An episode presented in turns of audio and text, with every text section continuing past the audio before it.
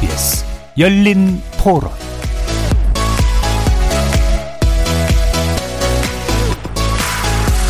안녕하십니까. KBS 열린 토론 정준희입니다.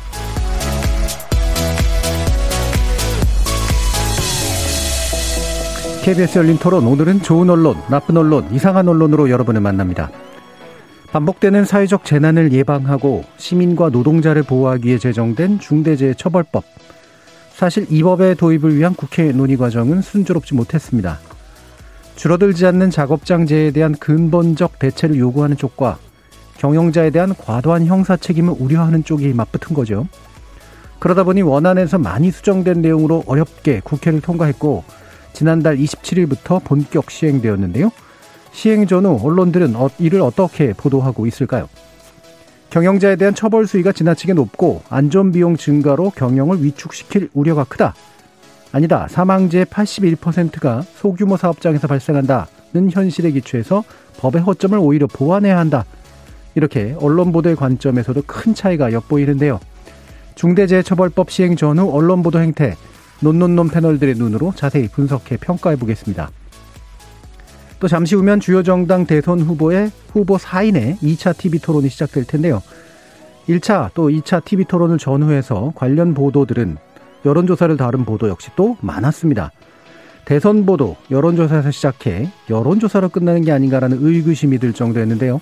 선거 여론조사 관련 보도 실태와 문제점 이어지는 2부에서 꼼꼼하게 살펴보겠습니다. KBS 열린 토론은 여러분이 주인공입니다. 문자로 참여하실 분은 9730으로 의견 남겨주십시오. 단문은 50원, 장문은 100원의 정보 이용료가 붙습니다. KBS 모바일 콩 그리고 유튜브를 통해서도 무료로 참여하실 수 있고요. 일라디오 이제 콩에서도 보이는 라디오로 만나실 수 있습니다. 시민 논객 여러분의 뜨거운 참여 기다리겠습니다. KBS 열린 토론 지금부터 출발합니다. 살아 있습니다. 토론이 살아 있습니다. 살아있는 토론, KBS 열린 토론. 토론은 라디오가 진짜입니다. 진짜 토론, KBS 열린 토론.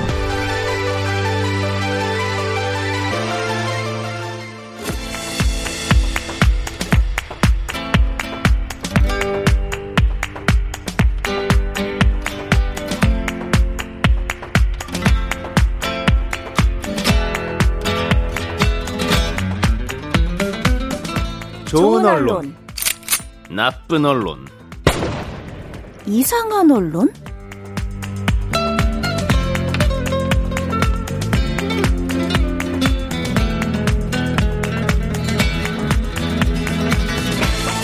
오늘 함께 해주시는 세 분의 전문가 소개하겠습니다. 이정훈 신한대 리나시타 교양대학 교수 나오셨습니다. 안녕하십니까. 언론인권센터 정책위원이신 정미정 박사 함께 하셨습니다. 안녕하세요. 민동기 미디어 전문기자 자리해 주셨습니다. 안녕하십니까. 자, 중대재해기업처벌법이 어, 지난달 27일부터 공식 시행됐는데요.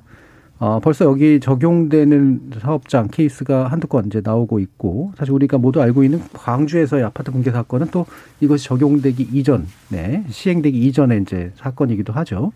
어, 일단 중대재해처벌법이 어떤 내용으로 구성되어 있는가 잠깐 살펴보는 게 좋을 텐데요.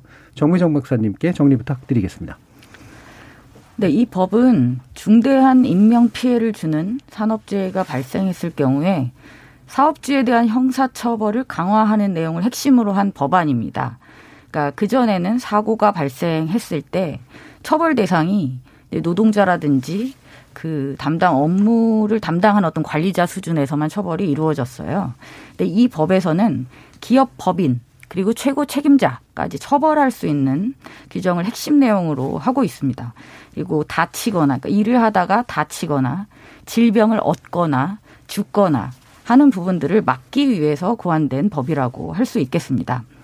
이 법에 따르면 안전사고로 노동자가 사망할 경우에 사업주나 경영 책임자에게 1년 이상의 징역이나 10억 원 이하의 벌금을 그리고 법인에는 50억 원 이하의 벌금을 부과할 수 있도록 되어 있습니다.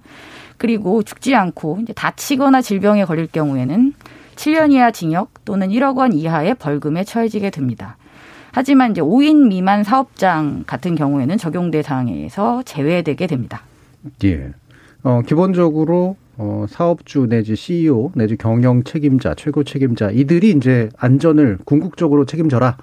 만약에 그러지 못했다면 너희들에게 상당 수준의 어, 징역형까지도 그리고 상당한 벌금을 줄 수도 있다. 그리고 그 벌금이 중대 과실일 경우에는 배상액도 굉장히 크게 잡힐 수도 있다. 요게 이제 기본 골자가 되는 것 같네요. 근데 이게 좀 오해가 있는 게요.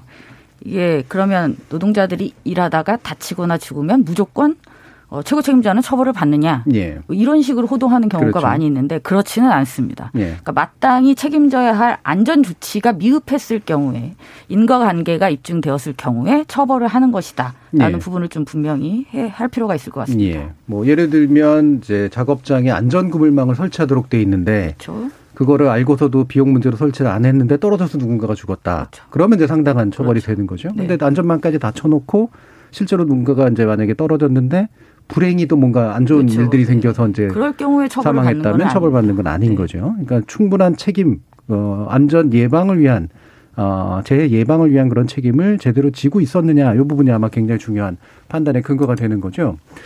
자, 이 중대재해기법처벌법 그 도입 과정에서도 상당한 논란들이 있었습니다만 시행 이후로 그럼 실제로 또 어떤 보도가 있을지 저희가 오늘 살펴보는 게 목적인데요.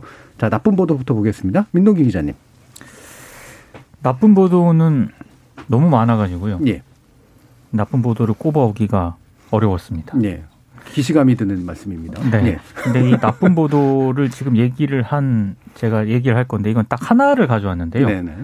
이게 너무 심해서 가져왔다기보다는 이런 유형의 기사가 너무 많았다. 예, 요런 유형에 해당한다. 그렇습니다. 음, 음. 제가 가져온 기사는 머니에스라는 그 매체에서 보도한 기사고요. 예. 2월 8일자에 보도한 기사인데 기사는 총 3개 시리즈로 되어 있습니다. 그 중에 이제 제가 언급을 할 기사는 첫 번째 시리즈인데 제목은 노동이사제 중대재해법 이어서 대표 소송 잠 못 드는 CEO들 이런 제목이고요. 예.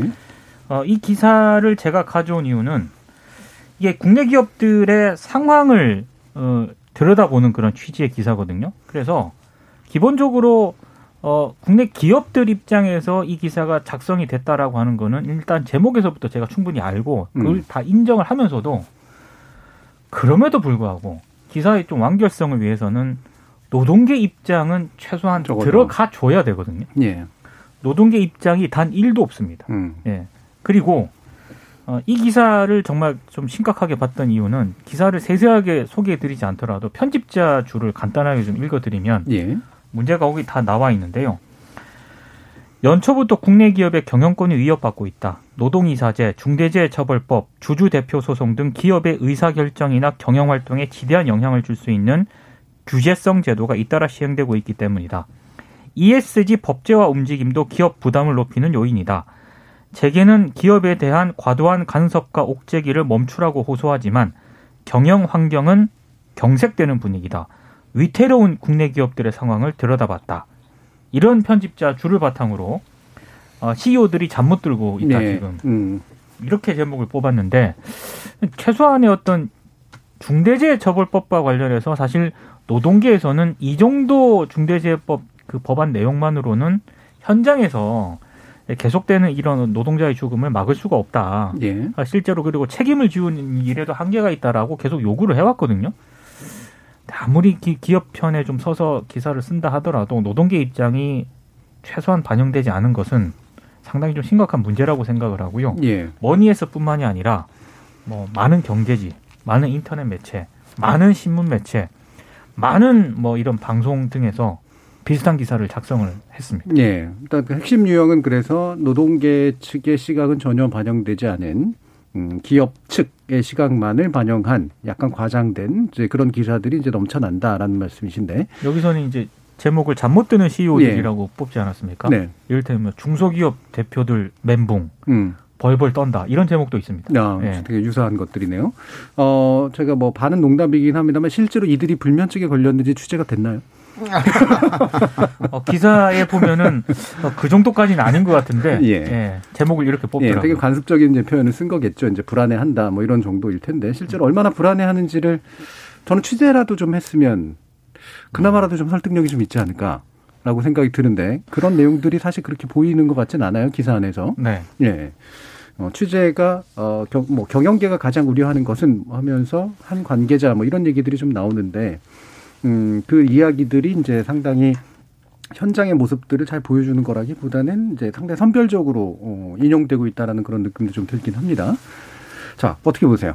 김정은 교수님. 어, 저도 제가 맡은 이상한 보도를 찾기 위해서 이제 관련 기사들을 다 이제 보게 되는데 거의 말씀해 주신 것처럼 거의 대부분의 기사가 어, 기업을 대변하는 것 같은, 그러니까 뭐 일종의 전, 뭐 기업의 홍보 부서에서 썼, 썼을 법한 기사가 거의 대부분이었습니다. 어, 물론 어, 그 기사의 취지나 내용에 전혀 공감할 수 있는 부분이 없다. 뭐 이렇게까지 볼 수는 없는 얘기지만 아, 노동계층 목소리가 없다고 했지만 너무 언론이 일방적으로 기업의 논리를 적극적으로 대변해주고 있고 예. 한쪽 입장만 계속해서 전달해주고 있다라는 거는 어, 심각한 문제일 뿐만 아니라 아, 우리나라 언론의 가장 큰 문제 중의 하나는 예를 들어 노동자가 사망했을 때 그 보도를 쓸 때는 또 그 사망에 관련해서 또 일방적으로 또 뭔가 비판하는 보도를 합니다. 그리고 중대재해법이 시행이 되면 이제 앞에 보도와 음. 아무 상관없이 중대재해법에 대해서 또 비판하는 기사를 막 씁니다. 음. 근데 그 두 개를 합쳐보면 같은 연결선상에서 이루어지는 일들인데 그 기사를 합쳐보면 논리적으로 전혀 연결이 되지 않고 일관적이지도 않고 논리적이지도 않다는 거죠. 예. 그래서 어 취재를 안 하는 거 못 하는 것을 떠나서 저는 뭐 일부러 거의 안 한 것 같은 음. 너무나 일방적으로 기업만 대변해 주는 것 같은 느낌을 많이 받았습니다. 예. 제가 봤을 때 좀 이상한 패턴이 하나 발견이 되더라고요. 하나는 이를테면 꼭 김용균 씨 사망 사건이 발생했을 때 굉장히 많은 보도량이 쏟아졌거든요. 그렇죠. 음. 근데 그 보도량이 쏟아지고 그 죽음과 관련된 안타, 안타까운 상황에 대해서는 굉장히 많이 주목을 하면서도 정부는 왜 관리 감독을 제대로 안 했느냐? 음. 정부 고용노동부라든가 이런 곳에서는 그렇죠. 그 이번에 광주에서 발생한 사고도 마찬가지입니다. 뭐 구조 작업이 늦, 뭐 늦어졌다. 정부 뭐 이게 렇 어, 주로 이제 지자체라든가 정부의 관리 감독의 어떤 그런 부분에 대해서는 많이 조명을 하는데 그러면 이런 사고가 왜 구조적으로 계속 발생을 하는가? 예.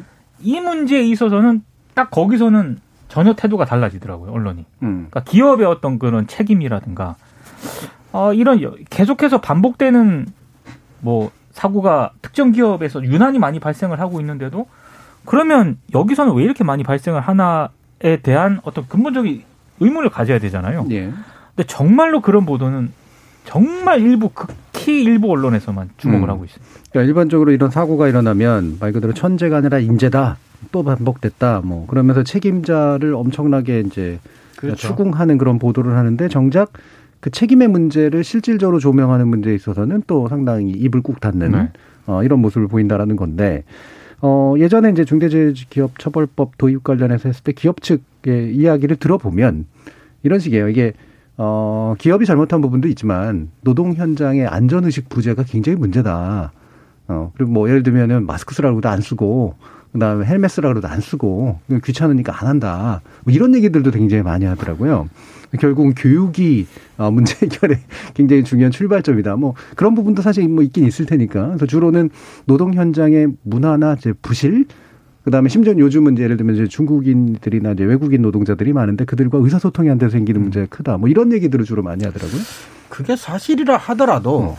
그것에 대한 교육과 감시 감독까지도 저는 최고 경영자의 책임 범위 안에 있는 게 아닌가 싶은데요. 그렇죠. 예. 예, 예. 어차피 그러니까 만약에 그런 노동 현장에서의 부실이나 문화의 문제가 있고 어. 그 부분에 대해서 신경을 안 쓴다면 교육을 시키는 것도 이제 그럼요. 책임자에 있어서 굉장히 중요하고 책임인 것 같습니다. 어, 예를 들면 이제 외국인 노동자를 쓸 수밖에 없는 게 우리나라의 현실이라면 그렇죠. 그 외국인 노동자에 대한 어떤 배려 라지 그렇죠. 뭐 예를 들면 통역자라든가 이런 사람들의 어떤 비용이 들지 들긴 하겠습니다만 이런 것들을 배치하는 게 중요한데 그 부분은 이제 또 어, 무시하는 이런 처사들을 보이고 있다는 거죠. 음. 그리고 또 하나 예. 제가 좀 이상하게 발견이 되는 유형들이 있는데 우리 언론들은 지나치게 어떤 조치라든가 어떤 상황이 우리가 경험해 보지 못한 어떤 상황들이 이제 초기에 도입이 되거나 초기에 음. 이제 진행이 됐을 때 일정 부분 혼선이라든가 일정 네. 부분 우려되는 측면이 분명히 있지 않습니까? 음. 근데 이거는 부문을 막론하고 이 부추기기가 음. 굉장히 좀 만연이 돼 있는 것 같아요. 네. 이를테면 코로나19 처음에 터질 때 마스크 음. 이것도 굉장히 사람들이 불안하니까 이게 당연히 마스크를 서로 살려고 하니까 이게 당연히 이제 수요 공급이 안 맞지 않습니까? 이게 일정 부분 저는 혼선이 불가피했다고 생각을 하는데 그때 언론이 취했어야 할 태도는 차분하게 좀 예. 최소한 혼란을 막는 어떤 그런 스탠스가 필요하다고 봤는데 안 그랬거든요. 음. 이번에도 오미크론 체제로 이제 바뀌는 그런 과정에서 똑같이 좀 드러났다고 생각을 하는데 중대재해처벌법도 마찬가지예요. 그러니까 일부 약간 우려되는 측면이 있긴 합니다만 그걸 너무나도 굉장히 심각하게 음. 뭐 대표이사나 CEO들이 잠을 못 자고 있다 뭐 이런 이거는 정말로 좀 아니거든요. 예. 그래서 그런 어떤 혼란이라다가 혼선을 지나치게 막 부추기려는 어떤 그런 장르와 부문과 장르를 막론하고 이런 식의 보도가 많이 고착화 된 듯한 그런 느낌마저 좀 예. 들었습니다. 그 예. 혼란이나 혼선은 사실은 제도 도입 초기에 불가피한 일인데 그 불가피함을 굉장히 과장하는 이제 그런 문제들이 있고 만약에 그렇다면 그들에게 법 제정을 맡기면 완벽한 법을 만들어서 혼란과 혼선이 없는 제도 시행을 가능하게 할까 이런 이제 의문점이 드는 거죠. 성미정 박사님 어떠세요? 제가 이 관련한 기사를 찾다가 음. 어, 눈에 띄는 기사들이 있었어요.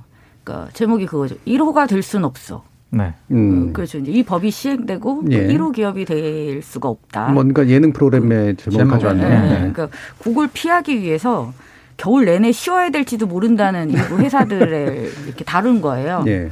그만큼 이게 위협적이다. 예. 근데 실제로 며칠 가지도 못해서 무슨 겨울 내내 쉬기는커녕 지금 음. 바로 몇 건이 또 연달아 터졌잖아요. 예. 그러니까 어, 그 전에 노동자들이 이렇게 죽거나 다칠 때 기사들이 지적한 게 바로 구조적인 대안을 마련해야 한다. 그래서 정부에서 구조적인 대안을 마련한 거죠. 예. 제도 개선으로 이 법을 입법을 한 겁니다. 그런데 이걸 다시 이렇게 비판을 하면 어쩌란 말이냐. 이렇게 될 수밖에 없죠.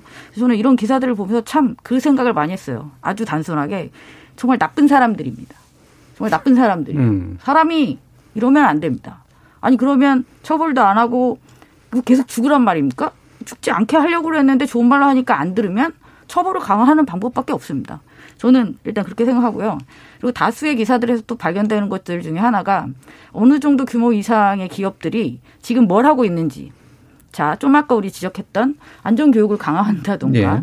아니면 어, 그 회사 내에서 하고 있는 주요 작업 환경이 얼마나 안전 조치가 잘 되어 있는가를 점검하는 게 아마 1번일 거예요. 예. 근데 실제로 그 기업들이 하는 거는 로펌을 찾는답니다. 음. 그러면서 다시 또 이 법을 비판하고 있는 거예요. 예. 봐라 얼마나 소모적이냐. 다들 로펌을 찾고 있다. 여기서 비판 지점은 그거여서는 안 되잖아요. 음. 교육을 강화한다던가 아니면 안전조치 미흡을 점검한다던가 하는 방향으로 가야 이 법의 취지에 맞죠. 예.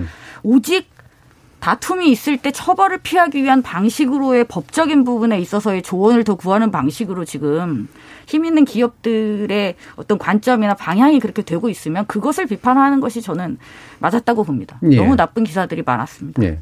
어, 또 이제 그 기업 측에서 원래 또 얘기했던 거는 처벌을 강화하는 거 필요할 수도 있는데 CEO라든가 이런 안전관리 책임자에게서 형사처벌의 형량을 지나치게 높게 잡은 게 어, 사실 상당한 공포를 준다. 그리고 억울하고도 잡혀갈 수도 있다.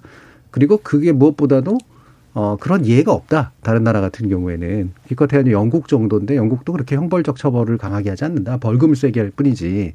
이런 얘기들도 해요. 네. 그리고 사실 그 부분은 뭐 어느 정도 그러니까 형사법적인 처벌이 반드시 능사는 아니니까 이해는 가는데 이제 이게 이제 사회적인 입장이겠죠. 결국은 형사법적으로 처벌까지 뭔가 도입을 해야 그나마 CEO들이 움직이는 걸까 그렇지 않을까를 보는 게 아마 지금 한국의 상황일 텐데 어떻게 사실 보세요? 기업들의 대응이라고 하는 게 저는 이게 중대재해처벌법이 완벽하지 않으니까요. 만약에 원청 업체의 대표 CEO에게 책임을 지운다라고 했을 때 예. 지금 기업들이 이 중대재해처벌법 시행을 앞두고 가장 먼저 했던 것 중에 하나가 정기정 박사님이 얘기한 로펌도 있지만 또 하나가 안전관리 책임자를 따로 만드는 직책을 따로 만들어서 CS. 예. CSO라고 예, CSO를 만들어 가지고 만약에 이제 사고가 어떤 CEO를 법적인 보호하겠다는 거죠. 이제 저게 바지 사장이죠. 예. 바지 사장한테 책임을 지우겠다는 식으로 한 거거든요. 그러면 이게 법적으로 만약에 그걸 정말로 디테일하게 들어갔을 때 실제로 원청업체 CEO가 비껴나갈 확률이 굉장히 많다고 얘기를 하더라고요. 변호사들 예. 얘기를 들어보니까. 예. 실제 이런 게- 권한을 그 사람이 가지고 있느냐 아니냐 물론 따지긴 하는데 그렇죠. 따지긴 그죠? 하겠지만 예. 결국에는 그 이런 제도적인 이 험 이좀 뭐라 그래야 되나 공백. 공백을 좀 많이 이용하려는 그런 게 보이고 로펌을 가는 이유가 그런 거죠. 그렇습니다. 예. 그래서 중대재해처벌법이 시행이 되더라도 정말로 원청업체 CEO가 사법 처리되거나 어떤 그렇게 될 가능성은 제가 봤을 때 그렇게 많지 않다라고 보는데 예. 그런 현실에 비춰봤을 때 언론들이 쏟아내는 이 우려 이거는 거의 공포 수준으로 쏟아내고 있거든요. 예. 그 간극이 제가 봤을 때 너무 크다는 거죠. 예. 자, 이 CS에 관련된 이야기가 아마 이정 교수님께서 짚어주시는 그런 이상한 보도 속에 좀 들어가 있는 것 같은데, 그럼 그 말로 한번 이어가 볼까요? 아, 네. 제가 이제 이상한 보도를 맡았는데요. 제가 두 개를 사실은 가지고 왔는데 그 중에 하나가 이제 제목에 CSO가 들어갑니다. 음. 그 헤럴드 경제 2월 9일자인데요. 제목이 CSO까지 세웠는데 요진 건설 산업 중대재해법 1호 되나라는 제목의 기사인데 예. 음, 이 기사의 전반적인 내용은 요진 건설 산업이 나름대로는 뭐 최선을 다하고 이렇게 했는데도 어, 사고가 터졌다. 그래서 중대재해법 1호 처벌 기업이 될 수 있다. 정도의 내용이 이 요지인데, 에, 근데 이제 제가 이게 이상하다고 생각한 건 이제 논, 이 기사의 논리가 그럼 이제 CSO까지 세웠다. 즉, 최고 안전 책임자를 임명을 했다. 그럼 사고가 저절로 안 생기는 거냐. 그건 예. 아니잖아요. 그러니까 마치 이, 이런 몇 가지 조처들로 마치 요진건설 산업이 약간 억울할 수도 있다라는 뉘앙스로 굳이 기자가 음. 언론이 그렇게 기사를 쓸 이유가 뭐가 있느냐 어, 이해하기 힘든 제목 기사 내용이다라고 제가 생각을 해서 가지고 왔고 나머지 하나는 뭐냐면 아시아 경제 2월 8일자인데요 제목이 안전 예산 부담에 원자재값 폭등까지 적자 공사 우려 커지는 건설 현장이라는 제목이에요. 예. 그런데 실제 기사를 보면 원자재 값 폭등 얘기로만 이루어져 있어요. 음. 안전 예산 부담에 대한 얘기가 없어요. 예. 제목에만 넣어서 어쨌거나 제목만 읽는 사람들에게 안전 예산 부담이 그러니까 이게 굉장히 심각하게 기업들에게 부정적인 영향을 끼치고 있다라고 느끼게 만드는데 막상 기사 속에는 이제 없는 거죠. 음. 내용이. 예를 들어 중앙일보 2월 2일자에 오미크론의 중대재해법 원자재값까지 재계 5 중원 3중고라는 기사 같은 경우 이게 이제 좋은 기사, 나쁜 기사, 이상한 기사를 떠나서 최소한 이 기사는 세 가지 얘기를 다 다루고는 있어요. 어떤 식으로든 상대적으로 비교해 봤을 때. 근데 아시아 경제 같은 경우는 이제 어 내용이 없는 제목을 달아놓고 이러니까 이상하다. 아, 자, 근데 이제 둘 다 사실은 약간은 나쁘게 이상한 어, 보도였습니다. 제가 가져온 두 개. 예. 뭐 지금 이제 그 올려주시는 문자 메시지나 이런 것들을 보면 현장은 사실은 다르다. 어, 안전관리자를 안전, 최고 안전 책임자나 이런 거를 세우려고 해도 안 맡으려고 한다. 자기가 이제 그, 그 형사적인 처벌을 받을 수가 있으니까. 그리고 실제로 CEO들이 그런 의사결정을 하기 굉장히 어렵다. 뭐 이런 얘기들도 많이 좀 해주시긴 하는데요. 뭐 실제로 뭐 그럴 수도 있겠죠. 근데 지금 법이 시행되고 나서 이제 그 시행되기 전까지, 그러니까 제정되고 나서 시행되는 기까지가 이제 상당한 시간을 일부러 둔 이유 중에 하나가 어, 그동안 그래서 이제 문제가 될 수만한 것들을 이제 쭉 예방 조치들을 하고 해보자라고 하는 건데 사실 시행되기 전에 이제 광주 사건 터진 거 보면 실제로 기업들은 뭘 하고 있었을까라고 그렇죠. 하는 그런 이제 짐작을 해보게 되잖아요. 예. 그 저도 답답한 게 그런 거예요. 그러니까 어쨌건 간에 그러니까 억울한 말도 안 되는 죽음을 막아야 되는데 방법은 어떤 식으로든 이제 예방적 조처와 예. 뭐 교육 훈련 포함해서 그런 것들을 하는 방법밖에 없는데 자발적으로는 안 하더라는 거죠. 어쨌건 간에. 그래서 중대재해법이라고 하는 것도 그러면 어쨌거나 기업이니까 최고 의사 결정권자에게 책임을 물으면 뭔가 조처를 하지 않겠느냐. 음. 라는 하나의 또 시도 방법인 것 같아요. 그러니까 중요한 것은 CEO를 처벌한다 안 한다가 아니라 어떻게 하면 기업들이 안전 조처를 실질적으로 취하게 할 것이냐 말 것이냐인 예. 것 같아요. 근데 지금 중대재해처벌법은 그 CEO들이 움직이게 만들어 보겠다는 취지인 것 같은데, 그러니까 실제로 죽음을 막고 예방하고 필요한 조처를 정상적이고 필요한 비용으로 인식을 하느냐 안 하느냐 문제인데 계속해서 아까 제가 말씀드렸던 뭐 내용도 없이 괜히 이거 막 비용적으로 부담이다 기업이 잠을 못 든다 이런 식으로만 얘기를 하니까 아까 말씀하셨지만 실제 기업에서 그런 조처를 취하고 있는지 아닌지 정도도 한번 취재해보고 또 보도해볼 만한 가치가 충분히 있을 것 같거든요. 예. 근데 그런 식의 보도는 없고 내용도 없고 오로지 이제 공포 분위기만 계속 조성을 하는 것 같습니다. 예. 그뭐 어느 쪽으로든 법의 허점이나 뭐 예를 들면 과잉 처벌의 문제는 충분히 있을 수 있는 건데 가장 근본적인 문제는 우리가 계속 안전관리법이나 이런 것들로 통해서 뭔가 문제를 해결해 오려고 했는데 국가 규모에 맞지 않게 산업 현장에서 중대재해가 굉장히 많고 지금도 이제 사람들이 죽어가고 있잖아요. 이건 도대체 어떻게 해명할 거냐? 단순히 문화로 해명할 거냐? 결국은 이제 이 문제인 것 같아요. 네. 네. 경기도 계속. 죽잖아요. 노동자들이 음. 일하다가 죽고 일하다가 다쳐요. 또 누군가가 죽거나 다칠까봐 공포를 느낀다면 저는 인정합니다. 네. 뭐 당연한 거 아니겠어요? 사람이라면 음. 또 누가 다칠까봐 걱정되고 이거야말로 공포라는 단어가 적절하다고 생각합니다. 근데 고작 그렇게 다치고 죽는 것에 대해서는 가만히 있다가 CEO의 처벌 가능성 때문에 공포를 느낀다고요? 음. 저는 이건 어불성설이라고 생각합니다. 예. 말도 안 되죠. 여기다 공포를 쓰면 안 되는 겁니다. 음.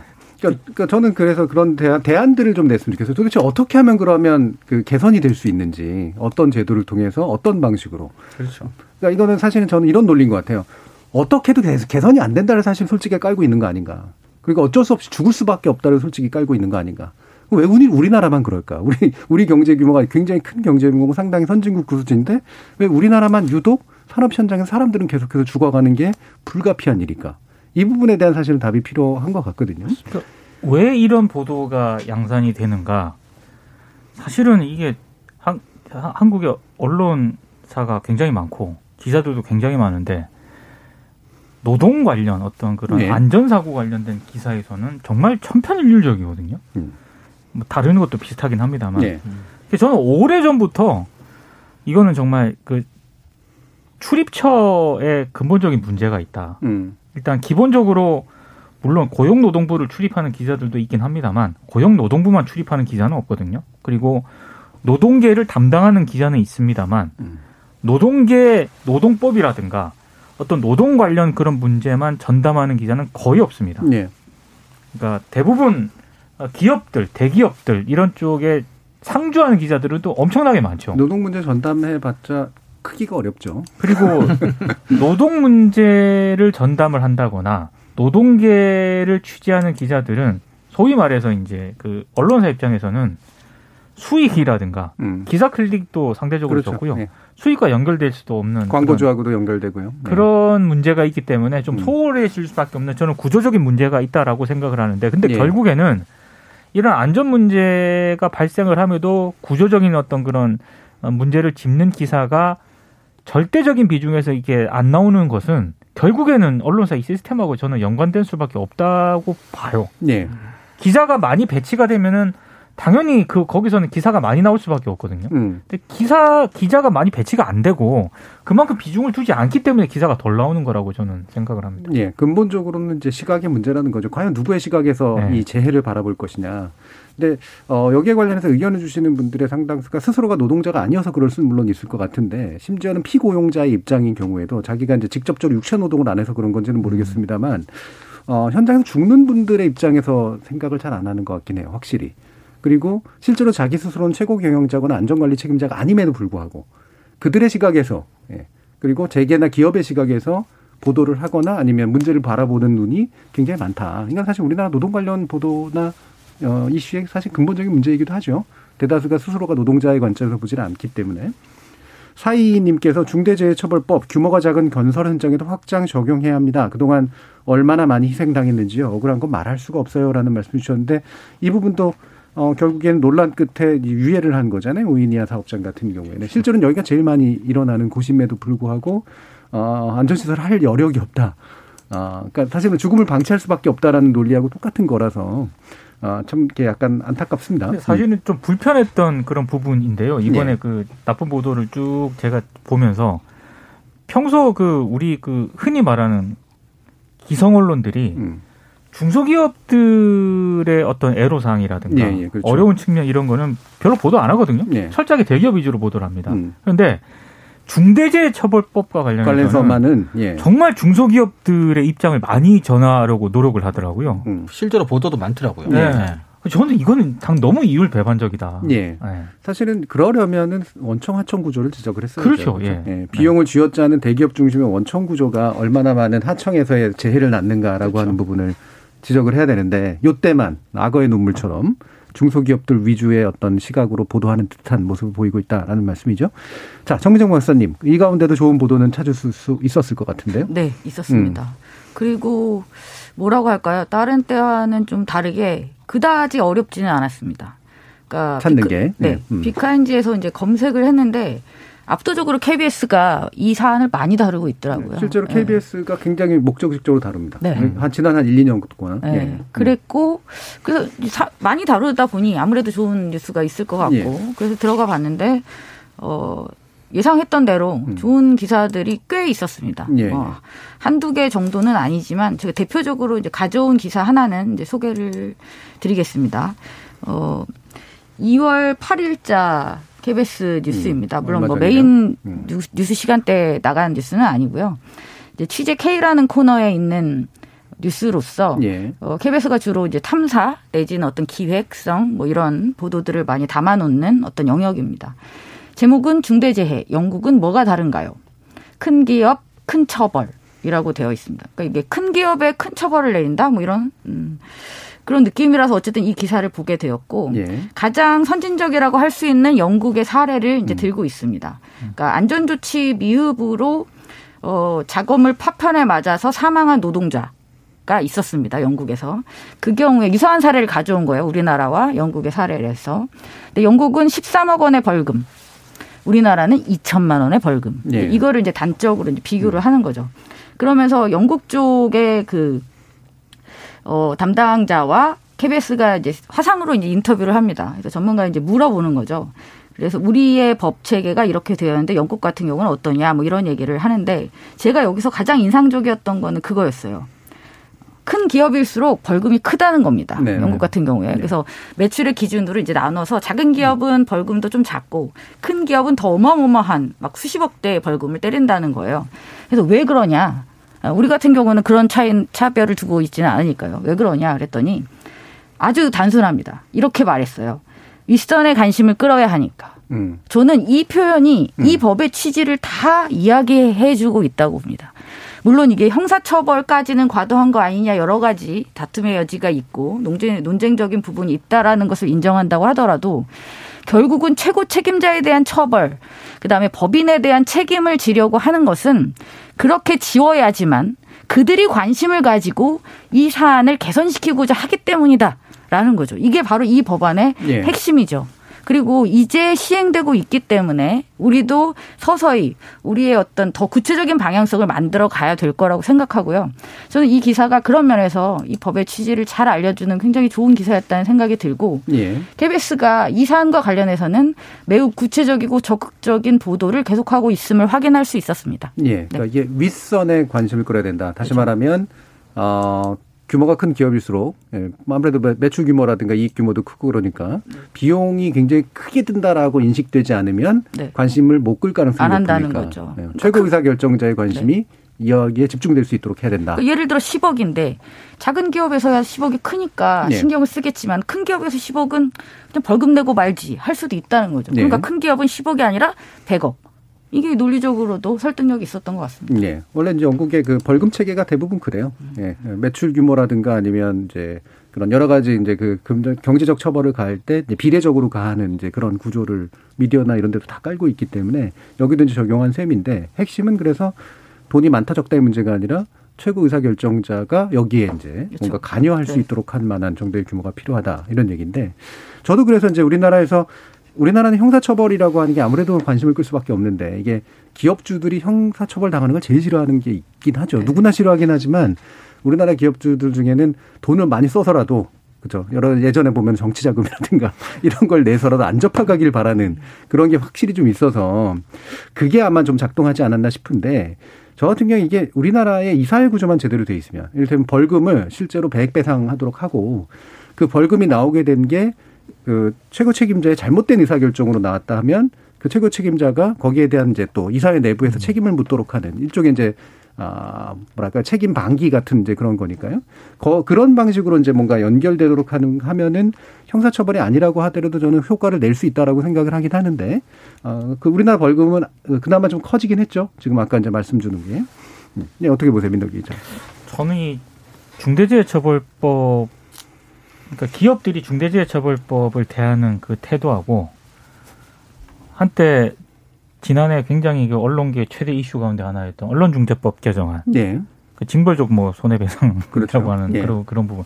그러니까 언론계가 언론중재법 개정안을 대하는 태도하고 정말로 유사하다. 음. 어, 사실 실질적으로 배상이라든가 어뭐 흔히 말해서 형사처벌된다든가 네. 이렇게 될 확률은 저는 굉장히 낮다고 보거든요. 거의 없다고 봅니다. 아마 예뭐 앞으로 이제 어떤 판결이 날지 는 모르겠습니다만 가능성이 높지는 않죠. 이제 아까 네. 아까 정미정 박사님이 살짝 언급을 해주셨지만 기업들이 지금 대형 로펌들 찾아가고 있고 예. 대형 로펌들이 실제로 홍보를 하고 음. 다니다지 않습니까? 음. 이렇게 이렇게 우리가 막을 수가 있다. 음. 우리를 찾아달라. 실제로 또 고용노동부 아주 그 전관 출신들을 영입하려고 굉장히 지금 또 대형 로펌들이 뛰고 있고 예. 그러니까 이것들이 뭘 의미하냐면은 결국에는 어, 이 흐름 자체가 기업들이 굉장히 방어하기 좋게 지금 가고 음. 있다는 그런 얘기거든요. 그러니까 언론계가 언론중재법 개정안을 했을 때 필요 이상의 어떤 그런 과장과 공포 이런 예. 거를 강조했던 것처럼 예, 비슷한 어떤 이해관계 동맹이라고 생각이 좀 되더라고요. 음. 저그 표현이 기억나요. 어, 지금 경영주들은 교도소의 담장이를 걷는 듯한 네, 느낌이 그런 표현이 많이 네. 표현이 또 와. 한두 군데가 아니라 여러 네, 군데에서 네, 그런 표현을 네. 썼습니다. 예. 네. 어쩌면 그게 이제 기업 기업계의 경영계의 어떤 이해를 대변하는 보도일 수도 있고 어쩌면 그렇게 공포를 자극해서 경영계가 어, 안전 안전이나 예방에 힘쓰기보다는 로펌 쪽으로 그렇죠. 예 가도록 하는 어떻게든 네. 안 잡혀가야 되니까 예 그런 효과도 있었겠네요. 그리고 실제로 그런 어떤 기사들을 많이 내보내는 게 음, 결국에는 언론사 입장에서는 그 기업이라든가 예, 뭐 전반적인 어떤 또 이게 전경련이라든가 음. 뭐 이런 그 대기업 위주로 구성되어 있는 이런 협회들이 있지 않습니까? 예, 이런 분들의 어떤 목소리가 기사에 굉장히 많이 들어가 있습니다. 네, 뭐 실명 그런 분들은 또 실명으로 하더라고요. 음, 그게 또 그런 분들하고 이해관계가 좀 이- 이렇게 돈독하게 해놓으면 나중에 또 예, 광고라든가 그렇죠. 뭐 이런 것까지 저는 밑바탕에 깔려 있다라고 생각을 하거든요. 음, 그러니까 더 이제 노동계의 목소리는 줄어들 수밖에 없는 것이고 예, 이게 근본적으로는 참 아까 얘기한 것처럼 출입처라든가 여러 개에서 좀 언론계가 좀 바꿔야 되는데 음, 쉽지는 않은 것 같습니다. 예. 예. 그래도 공영방송이 좀 낫다라고 판단이 되는 그렇죠. 예잖아요. 지금 네. 좋은 네. 보도가. 예, 네. 이게 되게 목적지로 1년 이상 해온 보도니까 네. 광고 영향을 덜 받아서 그런 거예요. 확실히 제가 볼 때는. 네. 예. 수신료 네, 수신료 덕분에 네, 가능한 네. 거고. 네. 예. 그래서 어, 기업의 시선을 상대적으로 덜 대변할 수도 있는 거고. 근데 특히나 이제 그 방송 같은 경우에 건설 자본이 굉장히 큰 영향을 그렇죠. 미치잖아요. 네. 대부분의 민영 방송사들 같은 경우에 또 언론사, 신문사도 마찬가지로 요즘 대부분 건설사가 가지고 있으니까 그렇기 때문에 이 건설사의 특히 이해, 일반 기업뿐만이 아니라 이게 굉장히 많이 투영되는 굉장히 왜곡된 언론 구조다라는 걸 좋은 보도를 통해서도 우리가 짐작할 수 있는 것 같네요. 이정 교수님 뭐. 그러니까 그 역사적으로도 보면 Good Night and Good Luck이라는 영화로도 유명하지만 예. 굉장히 좋은 저널즘 프로그램들이 폐지되거나 사라질 때는 대부분은 정치권의 압력, 우리가 흔히 말하는 언론의 외적 자유의 억압 때문에 사라지는 게 아니라 대부분 광고주의 요구 때문에 사라지는 경우가 실제로 굉장히 많습니다. 그러니까 이제 내적 자유라고 우리가 하는 그래서 광고주, CEO 이런 것으로부터 기자들이 얼마나 자율성을 확보하느냐 이런 문제들이죠. 예. 그래서 실제로 우리나라 언론이 광고주로부터 완전히 자유롭게 뭐 그걸 기, 기대하는 건 사실상 어렵지만 지나치게 과도하게 기업이나 자본 편에 서서 노동자들의 목소리는 말씀하셨지만 거의 보도에서 찾아볼 수가 없는 상황. 그런데 그나마 KBS에서 이런 일을 한다라고 하는 것은 사실 사극 한 편 만드는 것과는 비교도 되지 못하는 수신료의 그렇죠. 가치. 네. 저는 네. 그렇게 생각을 합니다. 뭐 콘서트도 좋고 뭐 네. 사극도 좋지만 KBS가 이런 류의 보도, 광고주 때문에 하지 못하는 그러나 공적으로 굉장히 중요하고 필요한 보도들을 앞으로도 계속 좀 많이 해줬으면 네. 좋겠습니다. 오늘 뭐 미처 다 얘기할 만하지는 못했겠습니다만 우리나라의 어, 건설 자본이 얼마나 크게 자리 잡고 있으며 이게 기존의 토건족이라고 불리고 있고 그게 미디어하고 얼마나 밀접한 연관성을 맺고 있는지 특히 지역 언론은 거의 네. 절대적이죠. 그래서 상당 상당수의 사람들이 의외로 건설 자본의 시각에서 이와 같은 문제들을 대하게 되는 데는 바로 그런 경제적 구조의 문제가 있다라고 하는 거. 그리고 건설 자본들이 왜 자꾸 언론사에 진출하려고 하며 그렇죠. 예. 왜 언론사를 자꾸 소유하려고 하는가도 예. 저는 맞물려 그렇죠. 있는 문제라고 맞습니다. 예. 네. 그렇죠. 건설 자본의 어떤 작동 방식 자체가 사실은 약간은 저열한 방식으로 작동을 많이 하기 때문에 미디어를 스스로 갖고 있을 때 훨씬 유리한 네. 저열함을 막아줄 수 있기 때문에 그런 구조가 있는 거죠. 자, 여기까지 해서 일부에서 중대재해기업처벌법의 관 시행에서 전후로 어떤 보도들이 오고 갔는가를 좀 짚어봤고요. 우리나라 미디어 구조의 문제점을 또 한번 들여다볼 수 있는 그런 시간이었던 것 같습니다. 여러분은 KBS 열린 토론과 함께하고 계십니다. Takita takita takita takita takita tadigenado tadigenado tadigenado ta takita takita takita takita takita tadigenado tadigenado tadigenado 물음표가 느낌표로 바뀌는 순간 KBS 열린 토론. KBS 열린 토론, 좋은 언론, 나쁜 언론, 이상한 언론 2부에서는 언론인권센터 정책위원이신 정미정 박사, 민동기 미디어 전문기자, 신한대 리나시타 교양대학 이정훈 교수 이렇게 세 분과 함께 여론조사 그리고 TV토론 관련된 대선 보도를 분석해보는 시간 갖도록 하겠습니다. 자, 여론조사 어, 굉장히 중요하죠. 어, 특히나 이번 선거는 여론조사가 굉장히 큰 역할을 하고 있는 것 같습니다. 여러 가지 면에서요. 이 부분들 어떻게 생각하시는지 한번 간단히 한번 얘기들 먼저 한번 듣고 시작해 볼까요? 정미정 박사님. 어떻게 기사가 취재는 안 하고 여론조사만 기다리는 것 같다? 뭐 그렇죠. 이런 느낌입니다. 예. 이 여론조사 저 여론조사 그냥 단순한 전달하는 여론조사가 만약에 없다면 예. 도대체 어떤 내용들이 보도가 되었을지가 상상이 안 될 정도로 음.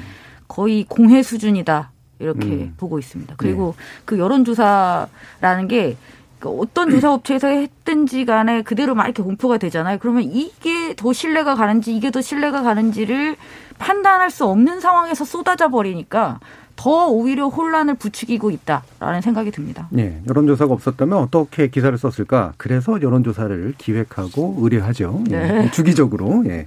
민동기 기자님. 아 이게 제가 여론조사 보도와 관련해서는 이게 참 할 말이 좀 없는 게요. 예. 여론조사 보도의 문제점이 뭔지에 대해서는 이제 계속해서 저도 이제 비판적으로 얘기를 해왔고 예. 어, 이럴, 이렇게 하면 안 된다라고 기사도 이제 쓰기도 했습니다만 이게 대선이라든가 이런 큰 정치적 이벤트를 앞두고는 이제 방송에 나가지 않습니까? 지금 뭐 열린 토론 말고도 제가 다른 네. 방송 나가는데 거기 가서 상당수 대선 관련 얘기를 할 때 여론조사를 가지고 얘기를, 얘기할 수밖에 얘기를 없죠. 하거든요. 예. 이거 아니다 싶다고 생각을 하지만 음. 또 그걸 아니고 또 방송을 하기가 또 애매한. 예. 어, 사실 제 개인적인 심정 같아서는 너무 여론조사 가지고 얘기를 좀 하는 거는 아닌 것 같다라고 얘기를 하고 싶지만 음. 또 그렇게 얘기를 못 하는. 예. 그래서 어 제가 이 2부에서는 음. 굉장히 좀 딜레마고 음. 뭔가 좀 스스로 좀 꺼림직함도 있고요. 예. 네, 여러 가지 복잡한 심정입니다. 네, 찔리는 심정으로 네. 저는 네. 이부를 할 수밖에 없다. 이게 사실 지금 현재 우리나라 언론의 심정 그 자체인 네. 것 같아요. 네. 네. 실제로 비판적으로 스스로도 아마 생각하는 사람들 꽤 있을 텐데 그 안으로 휘말려 들어갈 수밖에 없게 된 네. 사실 구조가 이미 좀 마련이 돼 있는 건 맞죠.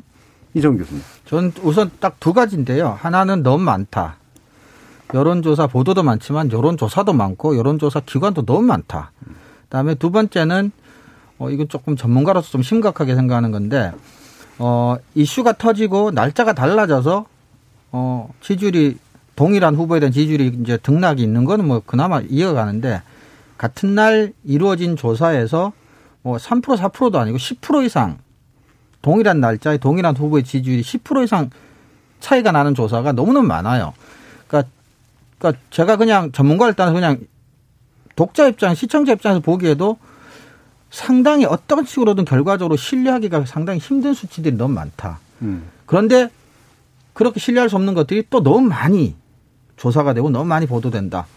두 가지가 일단은 가장 중요하게 제가 느끼고 있는 지점들입니다. 예. 그래서 뭐 이런 여론조사 관련해서 저는 두 가지 차원에서 얘기를 좀 해봐야 된다고 보는데요. 일단 하나 자체는 좀 더 낮은 수준에서 정말 여론조사 믿을만 할까? 음, 객관성, 공정성 내지 신뢰성에 관련된 문제이고요.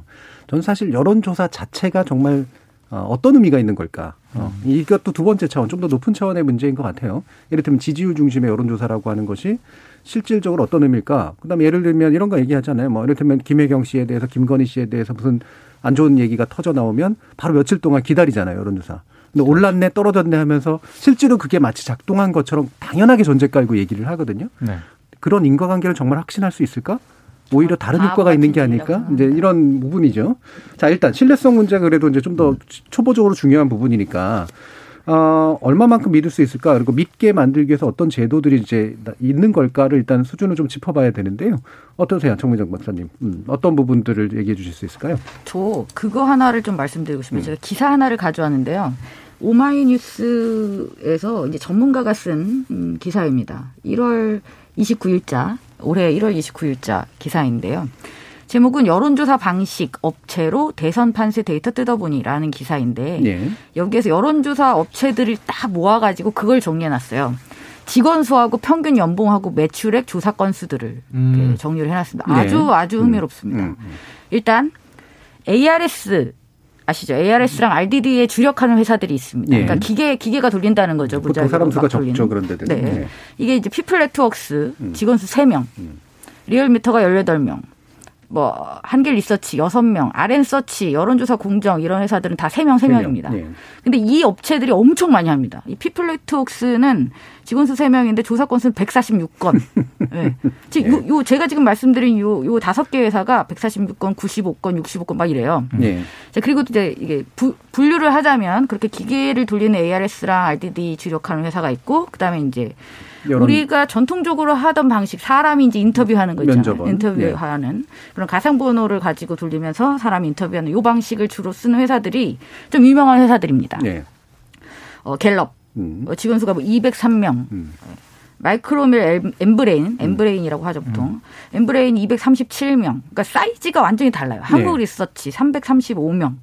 그리고 이 회사들은 조사 건수가 거의 한 20건에서 40건 내외입니다. 그렇죠. 많이 하기가 어렵죠. 네. 많이 하기가 어려워요. 왜냐하면 음. 사람이 해야 되니까 직원이 많을 수밖에 없고 조사 건수도 적을 수밖에 없고 아까 말씀드렸던 직원이 적은 곳은 기계를 돌리면서 조사 건수가 많을 수밖에 없고 그래서 그 직원이 적은 그 회사들은 매출액도 거의 공개를 안 합니다. 예. 그리고 평균 연봉이 500만 원대에서 3천만 원대까지.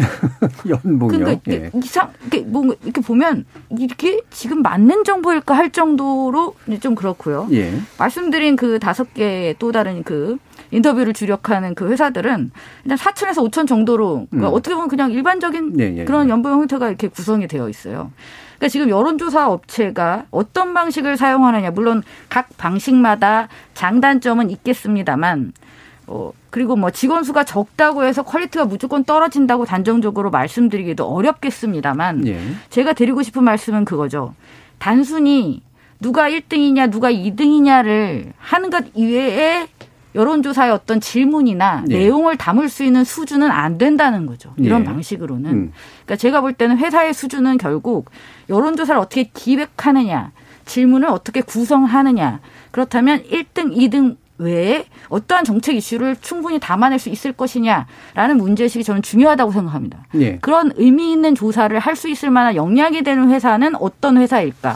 뭐 이런 생각을 하게 되었습니다. 예. 그러니까 두 가지 차원을 다 얘기해 주신 셈이긴 하네요. 기본적으로 정확성의 문제가 한 가지가 있을 수 있고, 근데 이거는 이제 방식에 따라서 사실 뭐 돈 조금 들이고 사람 조금 들여서 정확하다면 당연히 그걸 하는 게 맞는 거잖아요. 근데 이건 문제뿐만이 아니라 실제로 이게 할 수 있는 여론조사 형식이 몇 분이 없느냐. 누구 지지칠 거예요? 요거 물어보면서 그걸로 몇 개 통계 만들어낸 것뿐이 없고 왜 그런 생각을 하냐라든가 어, 인과관계를 입증할 수 있는 어떤 다른 설문의 형식을 구성할 수가 없는 그리고 구체적인 질문들을 드- 던지고 받을 수 없는 기본적으로 질 낮은 조사일 수밖에 없는 거. 요 부분을 또 지적해 주셨네요. 이정우 교수님은. 그 사실은 제가 몇 번 반복해서 말씀드리지만 여론조사를 이상적으로 천 명한테 하면 충분히 믿을 수 있는 데이터가 됩니다. 그러니까 완전히 랜덤 샘 이제 표본을 완전히 랜덤 무작위로 추출을 하고 응답률이 어느 정도까지 높고 그래서 모집단을 잘 대표할 수 있고 그렇다면 천 명 가지고도 충분히 네. 모집단의 어떤 의견을 비슷하게 표현해 줄 수가 있어요. 근데 말씀하셨다시피 대부분의 영세한 여론조사 회사에서 현재 제가 알고 있는 방식으로 그렇게 하고 있는 게 맞다면 그것으로 아까 정 교수님 말씀하셨다시피 마치 이게 뭐 우리나라 유권자 집단들 전체의 의견이 상당한 수준으로 정확하게 반영되고 있을 것이라는 식으로 간주할 수 있는 데이터가 아니란 얘기죠. 예. 그래서 저는 이런 방식으로 조사가 반복되고 대량으로 쏟아질 수밖에 없다면 저는 시청 청취자 여러분들께 제가 해드릴 수 있는 권고는 보지 말라는 것밖에 현실적으로 없습니다. 예, 예. 솔직히 말씀드리면. 예. 그 선거 여론조사 보도 준칙이라는 게 있거든요. 예. 근데 거기 보면은 제 8조에 금지되는 행위 항목이 있습니다. 음. 저는 이 언론사들이 이렇게 여론조사 기관에 의뢰해가지고 여론조사를 하지 않습니까? 과연 이런 부분들이 제대로 지켜지고 있나? 과연 아 조사를 한번 해볼 필요가 있다고 생각을 하는데 이런 부분이 있어요. 조사 대상자의 선택이 조사 기관에 의하여 무작위로 이루어지지 않는 방법, 즉 과학적 표집 과정을 거치지 않은 사람이 응답자로 참여하는 인터넷 여론조사 또는 ARS 여론조사 요거 못하도록 되어 있거든요. 예. 그리고 기타 개별 응답자의 기본적인 인구 구성학적 특성을 확인할 수 없는 여론조사 이것도 못하도록 되어 있습니다. 근데 이거 정말 제대로 확인하고 하는 것인가? 예. 일단 질문을 한번 드려보고 싶고 또 하나는 제 구조에 보면은 무리한 속보 경쟁을 자제하도록 하고 있거든요. 음. 여기 보면 미디어는 특정 사건 발생 후 단기간에 과학성, 공정성이 결여된 여론조사를 실시해서 무리한 보도를 해서는 안 된다. 특히 속보 경쟁에 치우쳐 담당 기자에게 무리한 보도나 제작을 요구해서는 안 된다 이렇게 돼 있거든요. 요거 제대로 지키고 있는가? 요거 한번 언론사들이 한번 진짜 성찰할 필요가 있는 것 같아요. 예, 예, 예. 실제로 이제 보도의 양식도 있고 이제 조사한 것들의 어떤 과학적 형식성에 따른 어떤 예, 신뢰성을 점검하고 보도하는 것도 있을 텐데 네. 이를테면 이제 면접원 같은 경우에는 전화를 들어보면 적어도 이 사람이 남자인데 여자라고 하는지 여자인데 남자라고 하는지 음, 60대인데 10대라고 하는지 20대라고 하는지는 사실 구별이 되잖아요. 네. 예. A라서는 전혀 구별이 안 되죠. 그렇죠. 의도적으로 자신의 성별 내지 어 연령대를 속이는 방식의 응답이 충분히 가능할 수 있다. 물론 번호도 많이 자주 누른 잘못 누른대요. 잘못 그렇죠. 누리기도 하고요. 네. 그 경우가 되게 네. 많다고 그러더라고요. 물론 응답률도 상당히 이제 떨어지는 그런 면도 있고요. 물론 이제 장점이 있다면 이제 어, 오히려 면접원 신경을 들 쓰기 때문에 뭐 적극적으로 뭔가 그 그쵸, 그쵸. 솔직한 대답을 할 수도 있다. 뭐 이런 식의 이제 얘기도 해서 사람한테는 약간 좀 꺼리게 되는 그렇죠. 대답을 예. 할수 있다. 어, 그래서 ARS는 굳이 장점을 얘기하면 어, 적극적 투표층에게 음. 의사 반영에 약간 어, 좀 좋은 면이 있다. 다만 이제 그 외에는 면접원이 훨씬 더 어, 맞다. 정확도라든가 이런 면에 있어서는 이제 이런 방법론에 관련된 건 있는데 이거를 실제로 고려하느냐 그렇지 않죠. 네. 왜냐하면 값싸게 ARS를 해야 자기네들도 언론사도 돈 조금 내고 많은 보도를 뽑아 먹을 수 있기 때문에 그 방금 말씀하신 여론 여론조사의 문제점이라든가 제가 이제 언급한 여론조사 뭐 보도 준칙이라든가 이런 거 보면은 음. 제대로 과학적이고 이런 거를 지키고 있는지 검증하면서 보도해라라는 거거든요. 예. 근데 그러려면은 기본적으로 비용이 많이 들어가야 됩니다. 그럼요. 근데 지금 여론조사 기관이 하고 있는 이 조사가 그런 비용을 제대로 들여서 하고 있느냐에 대해서는 굉장히 의문부가 찍히는 거죠. 예. 현재 구조에서는 많은 돈을 들이는 게 분명히 훨씬 소수예요. 그렇죠. 예. 대다수는 대단히 적은 돈을 들이고 있고 그리고 그렇기 때문에 방법론적으로 아까 얘기해 주신 이정현 교수님 얘기해 주신 여기서 얘기하는 뭐 이른바 오차범위라든가 뭐, 네. 뭐 샘플링에 관련된 문제라든가 이런 것들도 믿을 만한 수치일까? 솔직히 말하면 이제 저는 그런 의심도 들어요. 근데 또 제가 이렇게 얘기를 하면서도 다른 방송 나가가지고 또 여론조사 뭐 이렇다 저렇다 얘기를 하는 사람이기 때문에 그러지 마세요, 그러니까. 왜, 왜, 왜 그러고 찔려 하시는 거예요? 찔린 짓을 하지 마세요. 알겠습니다. 네, 반성하도록 진짜. 하겠습니다. 네, 네. 네. 자 관련 실태에 대해서 민원연인 조사했잖아요. 네. 정문재 박사님께서 좀 말씀 주시죠. 정말 엉망진창이라는 조사 결과가 나왔습니다. 예, 예. 민원연이 그 선거 100일 전부터 60일 전까지 여론조사 보도를 살펴봤는데요. 어, 6개 종합일간지, 2개 경제일간지, 지면, 그리고 3개 지상파, 4개 종편에서 여론조사를 키워드로 추출한 결과들, 그 기사들을 대상으로 해서 이제 분석을 하- 했다고 합니다. 기준은 그거예요. 어, 여론조사 보도의 기본으로 평가되는 것이 중앙선거 여론조사 심의위원회의 선거 여론조사 기준입니다. 그리고 또 기자협회에서도 선거 여론조사 보도 준칙을 만들었기 때문에 이런 것들에 준해서 예, 이 기준들이 잘 이행되고 있는지 를 이제 살펴본 거죠. 예. 근데 이제 대부분 너무 많은 것들을 어기고 있었다. 그러니까 결국 선거 여론조사 기준을 보면 이런, 이런 것들을 같이 공표하게 되어 있어요. 뭐냐면 조사 의뢰자가 누구인지, 조사 기관은 어느 기관인지, 조사 지역, 조사 일시, 조사 대상, 조사 방법, 표본의 크기, 피조사자 선정 방법, 응답률, 표본 오차, 질문 내용, 권고, 무선 응답 비율 이게 다 함께 공표되고 보도돼야 된다고 이제 정해 놓았습니다. 근데 여러분들이 그냥 기사를 볼 때 이걸 보신 기억이 나세요, 일단? 이렇게 자세한 정보들을? 예. 그러니까 우리가 그냥 생각할 때 물론 1등, 2등 중심으로 우리도 보니까 이렇게 꼼꼼하게는 안 봐서 놓쳤을 수도 있지만 이렇게 자세한 내용을 얼마만큼 잘 지키고 있을까? 근데 주사 결과를 보면 상당히 많은 언론사, 그러니까 거의 대부분의 언론사들이 많은 부분을 누락시키고 있었다. 라는 것이 민원연의 조사 결과 음, 확인이 되었습니다. 그리고 특히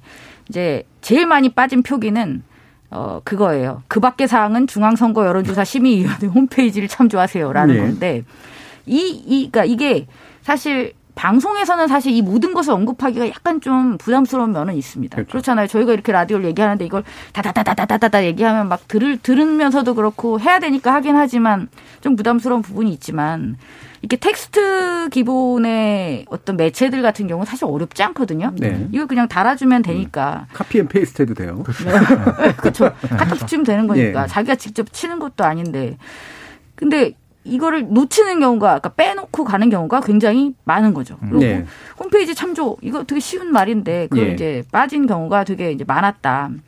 그리고 어 여론조사 조사 일시를 뭐 안 하는 경우 발표일은 밝히는데 또 조사 일시는 없는 경우 뭐 엄청난 아주 다양한 사례들이 많이 있어서 이걸 일일이 다 제가 말씀드리기는 어 힘듭니다. 하지만 다수의 언론사들 이것은 지면 기사, 방송 기사 다 포함해서 다수의 언론사들이 아주 다수의 요소들을 미표기하거나 표기하지 않고 언급하지도 않고 넘어간 경우가 굉장히 많이 있다라는 결과가 나왔습니다. 예. 지금 사실 저희 스튜디오에도 지금 유의사항이 적혀 있어요. 여론조사에 대한 공표 기준에 대해서. 최초 보도할 경우에는 무려 13가지를 밝혀줘야 됩니다. 네, 예, 그렇죠. 조사 기관, 뭐 조사 의뢰자, 일시부터 단체명, 방법, 오차, 질문 내용, 응답률까지. 예, 라디오나 이런 데서 거의 못하는 내용들이죠. 대부분은 이제 인용 보도인데 적어도 네 개는 밝히게 돼 있거든요. 조사 의뢰자, 일시, 조사 기관 단체, 그다음에 질문지에 대한 확인처. 이게 이제 홈페이지를 통해서 확인하시라. 이제 그렇죠. 요 얘기는 정확한 기본적으로 해야 된다는 거고 이 얘기를 하도록 돼 있는 중요한 이유가 그게 굉장히 중요한 포인트라는 거죠. 그렇죠. 그러니까 누가 의뢰해서 어떤 기관이 어떤 방식으로 언제 수행했는가가 사실 여론조사의 신뢰성을 판단하는 데 있어서 굉장히 중요한 부분이다 라는 건데 이 부분을 사실 말하는 게 이제 뭐 보면 대부분은 이제 귀찮아서 이제 빠바바박 하고 얘기를 하시거든요. 이제 배종찬 소장 이런 분 굉장히 잘하십니다. 거의 입에 붙어 있어요. 예. 근데 어 이러면 잘하는데 이게 어떤 효용일까? 그렇죠. 그러면 사실 이거를 듣고 사람들이 아 이래서 이래서 이렇구나라고 생각하는 효용은 아닌 것 같아요. 적어도 이거를 넘긴 뭔가 이거에 있어서 부족함이 그래도 없는 여론조사를 보도해라 이런 얘기라고 저는 판단을 하거든요. 적어도 이 기준을 통과할 정도면 믿을 만한 여론조사야라고 하는 얘기인데 근데 이제 이 기준이 정말 그런 기준으로 작동하고 있을까 이게 이제 근본적으로 저는 의심이 되는 부분이 좀 있죠. 네. 민 기자님 약간 좀 부끄러워하시면서 이제 아까 얘기를 하셨는데 네. 그러면 이 부분은 어떻게 생각하세요? 이렇게 어, 얘기하시면서 나름대로 이제 분석하시면서 얘기를 하시게 될 텐데 아까 제가 말씀드렸던 것처럼 실제로 어떤 음, 의혹 사안이라든가 이런 것들이 나와서 여론으로 반영됐다라는 걸 전제로 하고 이제 얘기할 수밖에 없는 조건이고 실제로 그렇게 믿을 만한 요소들도 있기도 하고 네. 이런 부분을 하면서 고민되시는 요소들도 있을 텐데요. 사실은 저는 음. 그 부분에 있어서는 뭐 방송에서 나가서는 얘기를 잘 안 하려고 합니다. 네네 영향을 미쳤다라든가 아니다 이런 것들. 이를테면 음, 저 예를 하나 든 거고요. 음. 실제로 그렇다는 건 아니고 어 김혜경 씨와 관련한 어떤 기자회견 음. 이게 이번에 있었지 않습니까? 네, 사과 기- 기자회견. 사과 기자회견이 있었고 어 오늘 하고 뭐 최근에 요 며칠 사이에 발표된 그런 어, 여론조사가 몇 개 있었습니다. 근데 사실은 시기적으로만 비슷하게 겹칠 뿐 예. 그 여론조사가 김혜경 씨 기자회견에 영향을 미쳤다라고 볼 수 있는 논리적 근거라든가 음. 이런 게 전혀 없거든요. 근데 적지 않은 분들이 그런 식으로 연관이 돼 있어서 마치 여론조사에 반영이 된 것처럼 그렇죠. 얘기를 하거든요. 예. 저는 그렇게는 얘기를 안 합니다. 왜냐하면 그건 정말 말이 안 되는 사안이고 예. 실제로 그렇게 얘기하는 거 굉장히 조심해야 된다라고 생각을 하거든요. 예. 어 제가 뭐 이제 그렇게까지 부끄러워하실 필요는 없을 것 같은데. 아니 이제 그래도 이제 저 그, 그런 부분들을 좀 예. 저에게 문제가 있다라고 얘기를 해야 되는데 예. 그렇게는 얘기를 또못 아, 하니까. 그렇게는 안 하고. 예. 예. 예. 근데 이제 여론조사 업체에 계신 분이나 전문가들 얘기를 들어보면은 음. 만약에 어떤 이슈라든가 이런 게 불거졌을 때 음.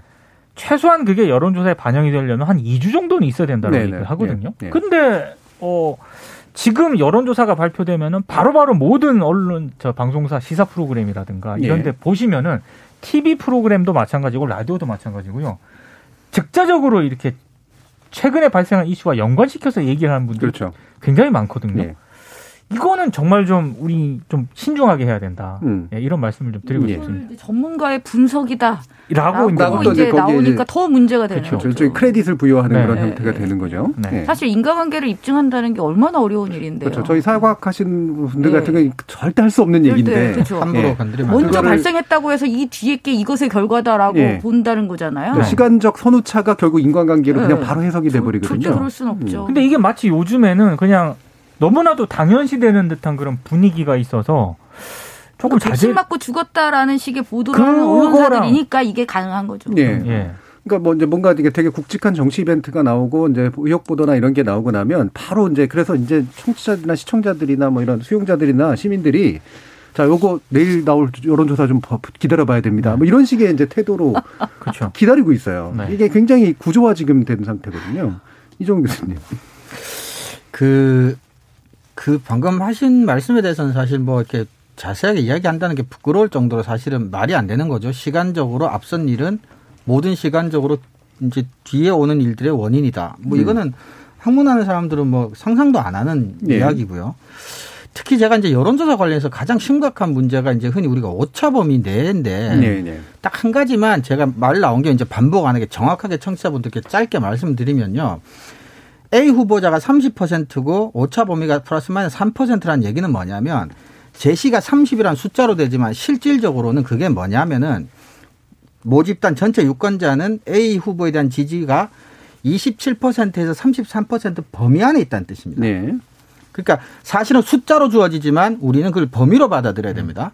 그럼 오차 범위 안에 있다는 얘기는 뭐냐면 A 후보와 B 후보의 범위 중에 일부가 겹친다는 얘기죠. 그러니까 1위, 2위라고 표현을 안 하더라도 앞선의 만회라는 것 자체가 의미가 없다는 얘기입니다. 예. 그러니까 쉽게 얘기하면 오차 범위 안에 있다는 얘기는 그냥 그 결과는 무시해도 되는 겁니다. 두 후보 간의 차이가 없다라고 보시면 되는 거예요.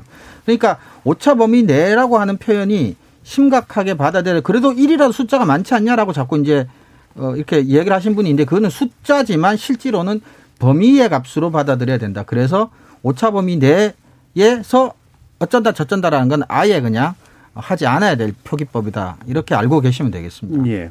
과학적으로 이제 분명히 그런데, 예. 그렇게 하지 않아야 되는데 음. 그렇게 안 하는 언론사가 없어요. 안 하는 언론사가 없거든요. 없어요. 일도 음. 이게 없어요. 이것도 너무 당연시되고 있어요. 이제 오차범위 안에서 1이다라고 쓰거나 심지어 오차범위 밖에서 1이다. 밖이라는 얘기는 정말 쓸 필요가 없거든요. 그냥 1인 그냥 거예요. 1인 거죠, 네. 그거는. 네. 어, 근데 오차범위 네. 내라 내에서 1이라는 얘기를 하다 보니까 이제 오차범위 밖이라는 밖이라는 얘기를 이제, 쓰게 되는 예, 거죠. 그러니까 우리가 될 거죠. 지금까지 했던 문제들이 이제 영세성에서 오는 뭐 여러 가지 문제가 있지만 그거는 이제 근본적으로 여론조사를 불신할 일은 아닌데 오차 범위 안에 있- 있게 되면 그 결과가 의미가 없어지는 거예요. 그러니까 오차 범위 안에 있는 걸 가지고 어떤 해석을 하거나 설명을 하게 되면 이거는 이제 여- 여론조사 결과 자체를 과학적으로 왜곡하는 게 돼. 그러니까 이제 아예 얘기가 전혀 달라지는 게 된다는 예. 거예요. 심각한 제가 문제인 3년 전부터 그 인터넷 선거보도 심의위원회 활동을 하고 있는데요. 선거보도 심의에서 가장 많은 비중을 차지하고 있는 게 바로 이 오차범위 관련된 내. 보도입니다. 맞아요. 그렇게 하지 말라고 하지 말라고 해도 오차범위 내 우위. 뭐이 기사가 정말 선거 때마다 정말 막 쏟아집니다. 음. 그 항상 조치를 해요. 그 무시하는 거죠. 네. 어, 무시 조치 뭐 받고 또 쓰고 또 받고 또 쓰고 음. 조치면 어떤 조치를 하는 건가요? 그냥 그러지 말라고 결정을 하죠.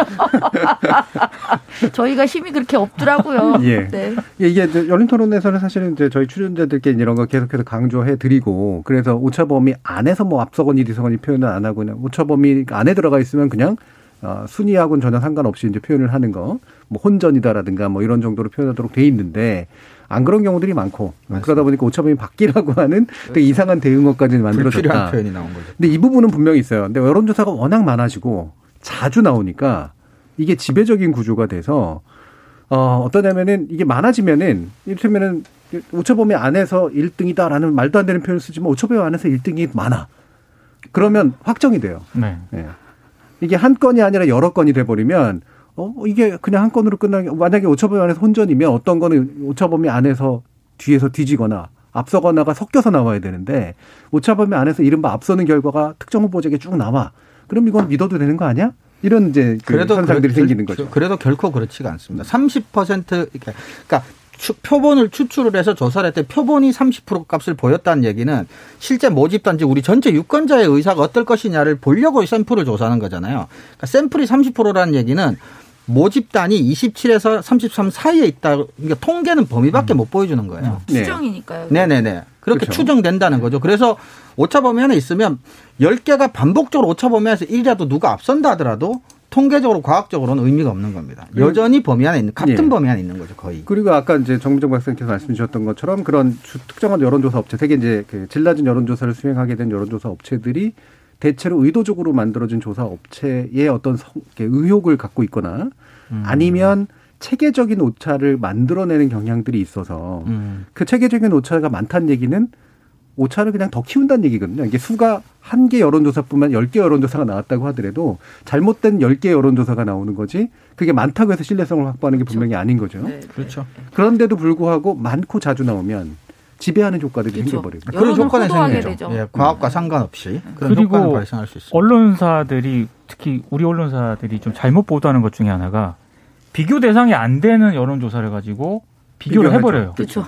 조사 방식도 다르고 아, 표본도 그렇죠. 다르고 질문도 다르고 이쪽은. ARS고 이쪽은 무선이고 막 이런데도 그냥 이 두 개의 여론조사 나온 걸 바탕으로 비교를 해버리고 거기에다가 막 해설을 또 해요. 그건 다 말씀하고 계시는 거죠? 딴 데서도 그 부분은 안 된다. 그- 비교의 대상이 안 된다고. 예. 그 부분은 얘기를 안 하는 거죠. 아, 제가 제가 얘기를 하는 게 아니라 저는 그그 그 딴 분들이 그 얘기를 할 땐 뭐 하세요? 그럼? 딴 분들이 그렇게까지 얘기는 안 합니다. 제가 출연하는 아, 방송에 그- 그- 있어서 그래요? 예. 네. 예. 네, 지켜보겠습니다. 어, 오늘 저희가 열린 토론 같은 느낌이 좀 들긴 듭니다. 예, 네. 토론하는 듯한 느낌. 아주 마음에 들지 않습니다. 근데 물론 이제 그 저기 MBC에서 하는 M이라든가 요즘 내 나오는 것도 미국에서도 많이 그러고 그래서 이제 여론조사 워낙 많다 보니까 그거를 다 합쳐가지고 맞아요. 대체로 네. 단순 합산하는 경향이 있는데 네. 그래서 그래도 합치다 보면 이제 우리가 줄어들지 않을까라는 생각에서 하는데 물론 거기 학자가 붙어서 하는 경우도 있지만 또 반대도 생각을 해야 됩니다. 오류가 있으면 합쳤을 때 오류가 더 커지는 경향도 그렇죠. 네. 충분히 있을 수 있기 때문에 합쳐 놓으면 오류가 줄어들 것이다라는 것도 사실 상당 부분 환상에 가깝다는 점도 어, 우리가 염두에 둘 필요가 있겠죠.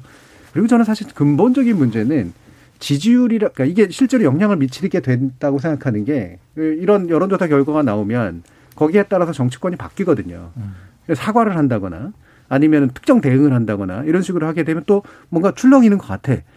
그러면 이제 왜 그런 효과 있죠. 이렇게 축구에서 애들 때리면 다음날 애들 경기를 잘하니까 때리면 경기를 잘하더라 라고 하는 식으로 이제 뭔가 이제 인식되는 것처럼 정치권들도 사실은 내가 이런 행동을 했더니 이런 겨- 조사 결과가 나왔네. 그러면서 계속해서 이제 행동을 바꾸니까 여론조사도 출렁이는 것 같으니까 이게 완전히 아, 이제는 이런 행동을 했을 때 이런 조사 결과가 나오면 난 이런 행동을 해야겠다. 라는 식으로 굉장히 단기적인 정치적 행동을 유발하고 그게 여론조사를 그냥 이제는 그냥 정수로 놓게 만드는 그런 효과가 빚어지는 게 제일 큰 문제가 아닌가 싶은데요. 저는 그걸 좀 했으면 좋겠어요. 그러니까 여론조사 업체를 어떻게 정부가 규제를 하거나 뭐 이러기 전에 이러기 전에 언론사들이 여론조사 업체의 여론조사 방식을 구체적으로 분석을 한번 해봤으면 좋겠습니다. 예. 어, 이 방식의 어떤 문제점이라든지 그다음 이 조사 업체가 한 그 조사들을 다 뜯어내놓고 해보는 거죠. 그랬을 때 이게 오- 얼마만큼의 신뢰도가 진짜 갈 수 있는 것인가를 지금쯤은 뭐 대선 전에는 네. 기대도 하지 않습니다만 이번 선거가 끝나면 지방선거 전에라도 좀 네. 하는 게 좋지 않을까 싶습니다. 예. 자, 오늘 열린 토론 이것으로 모두 정리할까 하는데요. 오늘 함께 해주신 민동기 기자님, 이정우 교수님, 정정 박사님 세 분 모두 수고하셨습니다. 감사합니다. 감사합니다. 감사합니다. 여론조사 그리고 여론은 중요합니다. 우리 여론조사에는 민주적 기능이 있죠. 이제 문제는 지지율 중심의 여론조사. 그것도 여론 파악이 아니라 여론의 형성이나 왜곡의 목적을 둔 질낮은 싸구려 여론조사에 있습니다. 정치와 시민을 올바로 연결시켜주는 구체적이고 깊이 있는 조사가 아니라 유권자의 몇몇 지지 집단으로 단순화해서 보여주는 여론조사 그리고 그것에 의존하는 보도와 정치가 우리 민주주의를 위해서는 결코 이롭지 않다는 점 잊지 않아 주셨으면 합니다.